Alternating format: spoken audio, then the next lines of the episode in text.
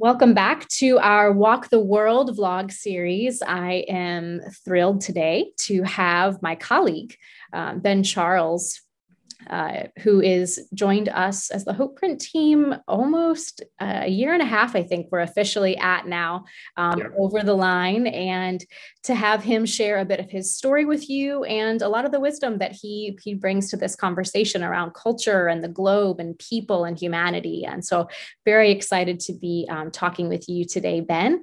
And if you wouldn't mind, could you just start us off? I obviously have the privilege of getting to know you a bit better, but for some people here, they may have never met you. So, so, who are you? What's a little snapshot of your journey that brings you to this conversation? Yeah, I'll try to be pretty brief on it because it is a pretty extensive journey. Um, I was born in Pakistan. I grew up there in a um, in a culture I would say of, uh, that's different than the predominant culture of Pakistan. So culture is in Pakistan is determined by the religion. So I was born in, in a different religion, and that really determined my journey and how I got to the United States. Uh, because of religious persecution in 2006, um, me and my family relocated to the United States, in particular to New York. Um, that's where I, I grew up on Long Island, New York for most of my life. Um, I'd gone out to school in Oklahoma and met my wife there, who is from Syracuse. Uh, so that's what brought me here to Syracuse and to Hope Print. Um, I always had the interest and the passion to work with new Americans and refugees and immigrants in, um, in the Syracuse area. Um, and um, yeah, that's what brought me to Hope Print at, right at the at the cusp of the pandemic. So I, uh, I've been here for a year and a half, as Nicole mentioned. That is a very brief snapshot or the elevator pitch of my uh, journey here. Perfect. Thank you. And we'll get into a little bit more as we go along here. But as you know, this is a and we mentioned before, a, a, part of the Walk the World um, series here. And so we're virtually walking around the globe. And today we are walking through virtually Pakistan, uh, your birthplace. And so I know we can go, we can all Google these days, look it up online and, and try to see some snapshots and some pictures. But uh, if you wouldn't mind just using your words, if we were actually in Pakistan walking um, in person today, what might be some of the things that we would see? Yeah, that's a good question. So I actually had the opportunity in 2017 to go back to Pakistan, and that kind of brought a um, more broadened perspective what the country looks like now. Because when I left in 2006, it was a very different place, and from what it is now in 2017. So um, I would say it depends on the location where you're at in Pakistan. So Pakistan is a very diverse in its um, in its geography.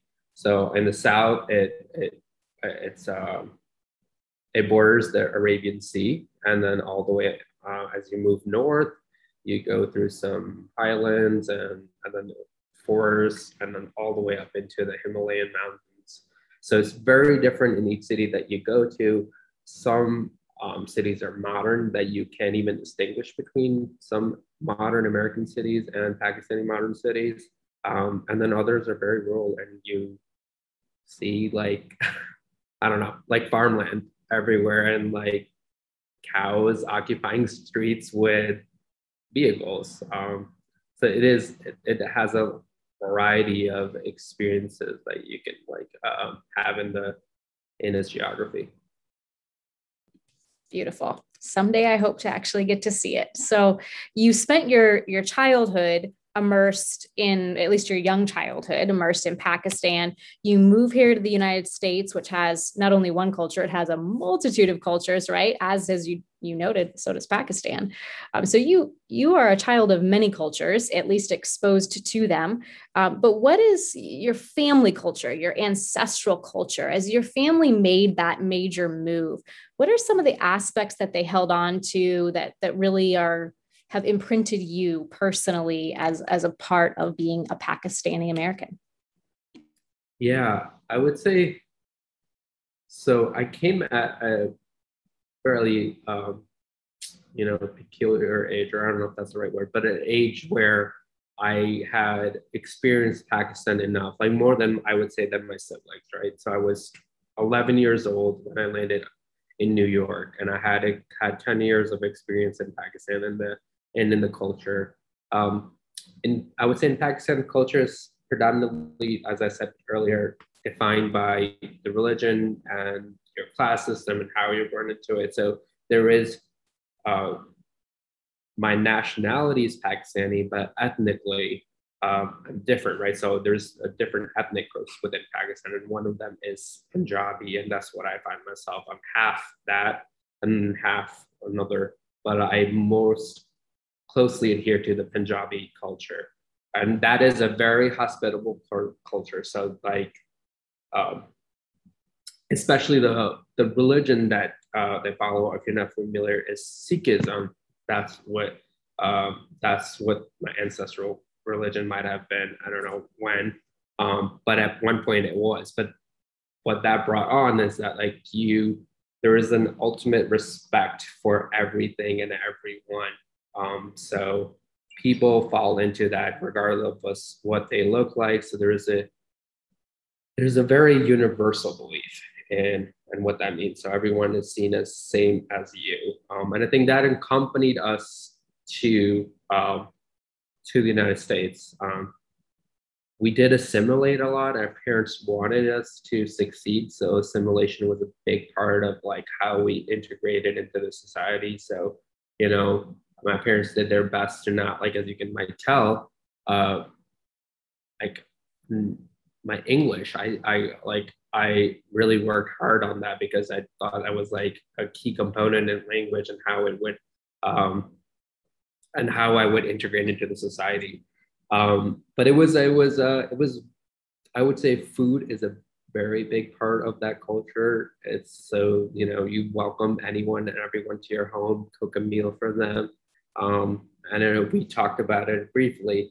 Um, similar to an Italian culture where you don't you show up and then the food starts cooking then and then you take five hours to cook the meal and you're just um, you know preparing it together and sitting and talking, um, that is a very big component. But it's the other, uh, I say, aspects of the culture are it's a very honor culture as well. So you, um, everything that you do is correlation to the honor that you bring to the societal group or the family group and all that. I think that that's some of the some of the aspects of that have stripped away, but some of them have stayed. Um, you know, um, the closeness, I would say the, the bonding of families, very big part of it.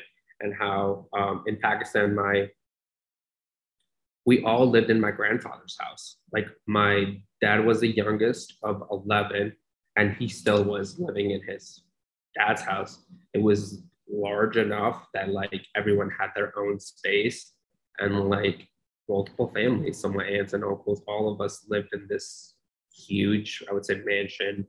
And yeah, that was like for part of my life, we did that. And my dad probably was the first one to break the norm on that and leave, as I guess. Um, and we did, and we got our own house, but it was like very abnormal to do that. So, um, and then uh, I think it, it kind of allowed us to, yeah, it was a divergence that I think was uh, important and kind of was important and a, kind of a great segue into when we got to the American Society, where kids immediately leave um, their parental household as they turn of age or whatever they may be. Um, that kind of answered it. I think it was a pretty broad yeah. answer, but it, it yes. tried to cover as many aspects. It did. No, it was it's perfect. You you answered not only one question, you answered two. So we'll move on to the next one. Um, so the the culture you just named so many beautiful aspects of the culture um, what do you feel like when people think of pakistan pakistani people pakistani cultural. Are there aspects of it that you feel like sometimes people misunderstand? If so what what have you come across? Yeah so i, I would say the bit the biggest uh, misunderstanding is um, not understanding the ethnic diversity that exists in Pakistan. I think um, there is a multiple ethnic groups, and all of them came out of these, you know, uh,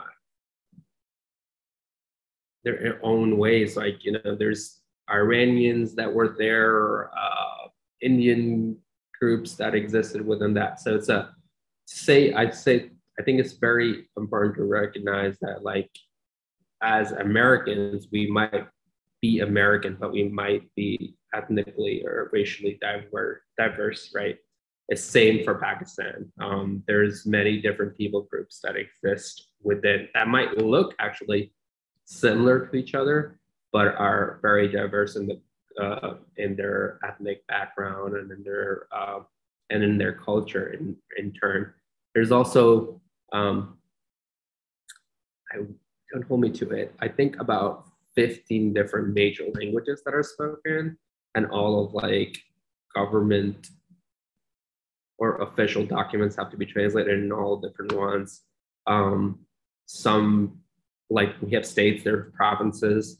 Some provinces don't even speak the language I speak and speak a completely different language. So you, when you might visit a different part of your country, there's a communication barrier and then how to figure out so especially in the south there's a completely different language we when we lived there for part of my life um, i did like start learning that language as well but it never like really stuck with me because i never practiced it but it was it was important that you like if you were in that region that language was so predominant um, in that region that um, you spoke that and that went with like the types of food that existed in each of those regions. In the south, there's more of a seafood, or I would say like a fisherman society or, uh, or culture. And then in the as you move up, um, there's more um, just meat like poultry or livestock that's like consumed rather than fish. Um, and food is like prepared differently too.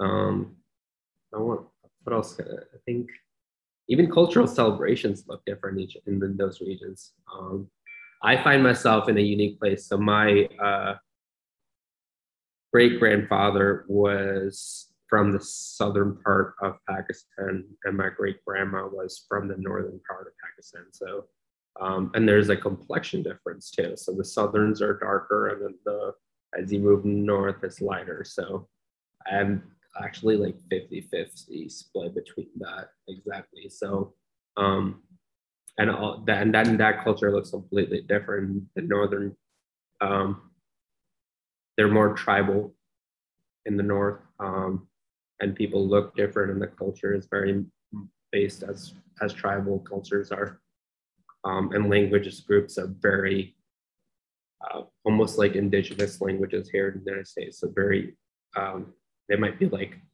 three to 400 people that speak that particular language and no one else does. Um, yeah.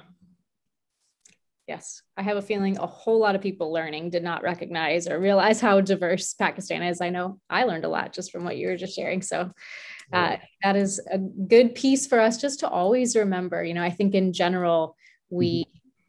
we think of the world through our own lens and when we like just go in closer and can learn from people it's amazing the things that we just we just assumed or took for granted or didn't even realize that we were were labeling or or making assumptions on. So thank you for breaking some of those down for us. Um, so our stories like your story i know played a huge role um, informing things that you're passionate about, that you care about, uh, as stories often do, right? Um, how, what is something in your life, or what are some of the aspects of your own story that that has kind of impacted what you feel passionate about, that has formed your story, your career, um, directly or indirectly? Yeah, that's a really good question. Um, you're correct that like um, my story in particular, and I really brought me to the place where I'm at now. Um, and now I think the experience more so wasn't so um, related back to the ancestral home. I always felt like I didn't belong there, right? So that was a big part of the journey. But then when I got to the United States, I also felt like I didn't belong here. So just like, um, in a way, being if I can use that term, homeless um, and not knowing uh, where do you fit in in all of this was a big part of it. Um, and uh, an assimilation to the culture was was played a huge role in how um, how it formed me and what I would do later on in life. I saw the struggle not only for myself, but what my siblings did and the people that I saw in my life. There was other, um, you know, after my my family came over, other um, my other aunts and uncles have since relocated to America, and I saw their struggle even first because of the age difference. So like some their kids were actually some of them were already in high school or something when they came here, and then not being able to like understand the language at all. I think that language played a pretty big role in it, and then also uh, how um, the culture, the American culture, the American pop culture, let me say that, um, played into it, and how you integrated into it. I I don't know if I've ever mentioned this to you, but I think like one of the, the greatest realization of the, the cultural change and um, what it meant and how it would like lead me here was me walking into uh, I think it was a Walmart for the first time and realizing the, the amount of options we had on the shelves as uh, as American consumers was really eye-opening. And it was like how do you navigate as a person who's just came here and don't even understand maybe like 60% of those items on those shelves and like understanding um, what is good for you what is bad for you? Or like like how do you use this even? Um, and i i wanted to be part of that process in people's life and like helping them navigate uh, the american culture the american society in a way that uh, i might have not had help and also like have positive like role models role models that existed in their life which for me like i never saw someone who looked like me succeed in a way. Maybe in the the typical roles that we might see them but not in um you know you know when i looked up a haircut like you know you, as an american you can look up like what kind of haircut you did i would never saw someone that looked like me or had hair like me. So I couldn't like like so I think that's like that's the best way I can describe it's it. So like o'clock. helping people understand that there's um that diversity, especially in the in the community that we find themselves here in Syracuse, that you can relate and you can navigate the space really well and help people do so is really what formed uh, my passion and what I do currently in life. I love it. I, I think there's a whole lot more that we could go into in this. But is there, as we land this conversation, whether it's in your role as the Syracuse area director for Hope Print or just as a person who has experienced the journey of migration and of all the things that you have journeyed through. Is there one or even two things that you just want to make sure people hear as they walk away from this discussion? Yeah. A really good question, too. I think one of the most important parts, I think um, a lot of times we find ourselves, um, I would speak personally for myself, right? We're trying to uh, try to be very culturally competent in the cultures that we might come. And um, it's a process, it's a learning process, and it takes a lot of education um, to get to that place. But I would but I would suggest like going one step further and like adding on cultural humility as part of the practices that we do and understanding um, and to integrating that into your uh, into a holistic view of cultures and how we interact with them. And um, that cross-cultural communication and what how it plays into it as a um, just educate yourself that one step further that's an excellent word well, thank you so much for your time and for sharing your story. You know, one of the things I continuously remember is how sacred stories are. And so I just really appreciate you being willing to share yours with us. Um, and I hope for those of you who are listening that you walked away with something. Um, whether it's that last word, I encourage you to hold on to that last word that um, that Ben just shared, um, or anything else, just to open our minds and our perspectives and understandings of our fellow human family and the globe that we share, which is what part of at least what this journey is all about. So, hope that you're walking away with that, and we will look forward to seeing you in the next episode. Thank you again, Ben. Thank you for having me. Pleasure talking to you.